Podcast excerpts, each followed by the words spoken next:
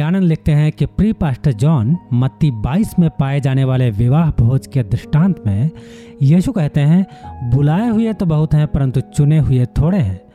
परंतु रोमियो 8 28 से 30 में ऐसा प्रतीत होता है कि जो लोग बुलाए हुए हैं वह उस अटूट कड़ी का भाग हैं, जो कि अंततः मेहमानवीकरण की ओर ले जाती है। क्या मत्ती की पुस्तक में बुलाए हुए लोग वही हैं, जिन्हें रोमियो में भी बुलाए हुए कहा जाता है? बुलाए हुए होने और चुने हुए होने के मध्य में क्या अंतर है?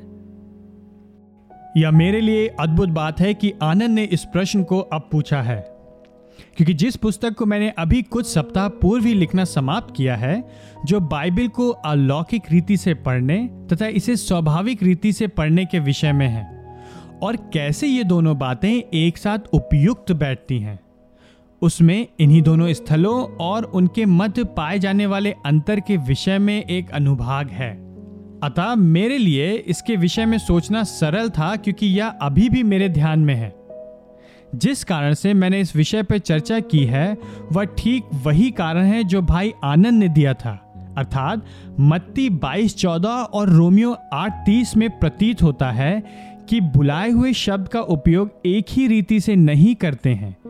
यदि वे ऐसा करते हैं तो वे एक दूसरे का खंडन करते हैं। इसलिए वह इस बात के विषय में चिंतित हैं। इसलिए मैंने इसे एक उदाहरण के रूप में लिया है कि जब आप बाइबल के किसी शब्द का अर्थ जानना चाहते हैं तो आपको यह मानकर नहीं चलना चाहिए कि आप जिस लेखक के द्वारा लिखे गए किसी शब्द का अध्ययन कर रहे हैं, उस शब्द का उपयोग अन्य लेखकों द्वारा भी वैसे ही किया गया होगा।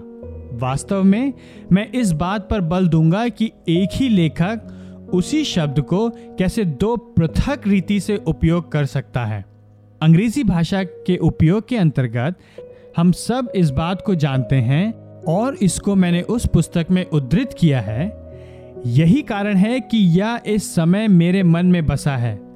ऑक्सफोर्ड अंग्रेज़ी शब्द कोश में set S E T set शब्द के लिए चार परिभाषाओं के साथ उदाहरण दिए गए हैं यह तो अंग्रेज़ी भाषा के प्रति मुझे असीम आनंद से प्रफुल्लित कर देता है इसी प्रकार रन शब्द की तीन सौ छियानबे सूचीबद्ध परिभाषाएँ हैं यदि आपको किसी प्रमाण की आवश्यकता है कि किसी शब्द के विभिन्न अर्थ होते हैं तो इन परिभाषाओं को देखिए यही बात बाइबल के संबंध में भी सत्य है। इसका अर्थ यह है कि how to read a book किसी पुस्तक को कैसे पढ़ें, नामक पुस्तक के उस लेखक मोर्टिमर एडलर ने अपनी पुस्तक में कमिंग टू टर्म्स अर्थात शब्दों को समझना, नामक एक खंड को रचकर पूर्णता सही कार्य किया है। उनके कहने का अर्थ यह है कि जब आप किसी शब्द का उपयोग करते हैं भले ही आप उस शब्द से परिचित हैं, फिर भी आप तुरंत नहीं जानते कि उसका अर्थ क्या है।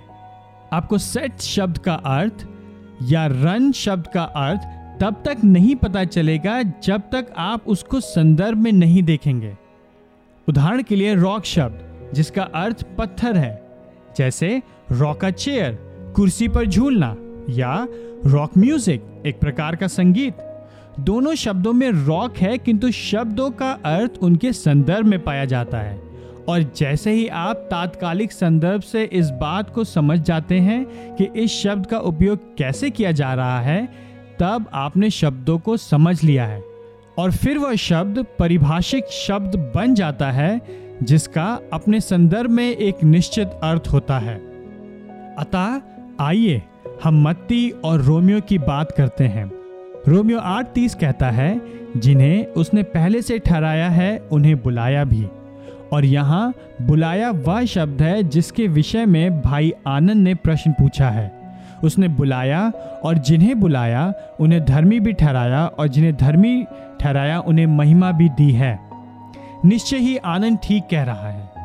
पॉलुस का तात्पर्य है कि सभी बुलाए हुए लोग धर्मी ठहराए जाते हैं, और सभी धर्मी ठहराए हुओं को और इसी कारण सभी बुलाए हुओं को महिमा भी दी गई है, जिसका अर्थ है, यदि आप बुलाए हुए लोग हैं तो आप सर्वदा के लिए बचाए जाएँगे।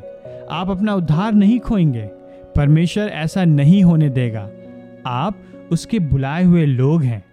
परंतु जब आप मत्ती 22 एक से 14 को देखते हैं तो वहाँ हमें विवाह के भोज का दृष्टांत मिलता है। यहाँ एक राजा द्वारा भोज दिया जा रहा है। और वह चाहता है कि बहुत से लोग आए, इसलिए वह निमंत्रण भेजता है। परंतु जिन लोगों को आमंत्रित किया जाता है, वे नहीं आते हैं। ये तो अविश्वसनीय बात है। ये मात्र एक दृष्टांत है कि हम इस संसार में परमेश्वर के स्नेह को ठुकराने में कितने विभत्स हैं। इसलिए वह अपने सेवकों से कहता है, बाहर जाओ और बुला लाओ। इसका अनुवाद आमंत्रित करना किया गया है। परंतु यहाँ भी बुलाना शब्द है, जिसका वह अंत में वर्णन करेगा। जाओ, हर एक को बुला कर लाओ, जो मिल सकता है। कुछ भी करो और उन्हें भोज में लेकर आओ। इसके बाद उसका घर लोगों से भर जाता है, किंतु वहाँ कुछ लोग कम से कम एक व्यक्ति जिसने अनुपयुक्त वस्त्र पहन रखे हैं, ना कि विवाह के वस्त्र, जो संभवतः राजा के प्रति सम्मान की कमी और अनुग्रह द्वारा परिवर्तित किए जाने की कमी को दर्शाता है, जो उसे इस आमंत्रण में प्रदान किया गया था। यह दृष्टांत इस प्रकार समाप्त होता है। उस स्थान में जहाँ इस व्यक्ति को फेंका जाता है, रोना और दांत पीसना होगा। क्योंकि बुलाए हुए तो बहुत हैं, परंतु चुने हुए थोड़े हैं। मत्ती बाईस, तेरह और चौदह। स्पष्ट रूप से वहाँ बुलाए हुए लोग सर्वदा के लिए नहीं बचाए जाते हैं। चुने हुए लोग बचाए जाते हैं, परंतु कई बुलाए हुए हैं जो चुने हुए नहीं हैं। बुलाए हुए तो बहुत हैं, परंतु चुने हुए थोड़े हैं। अतः जो बात स्पष्ट है, वो यह है कि मत्ती की शब्दावली में बुलाए हुए का अर्थ संसार के लोगों से एक सामान्य आग्रह करना है कि वे भोज में आए।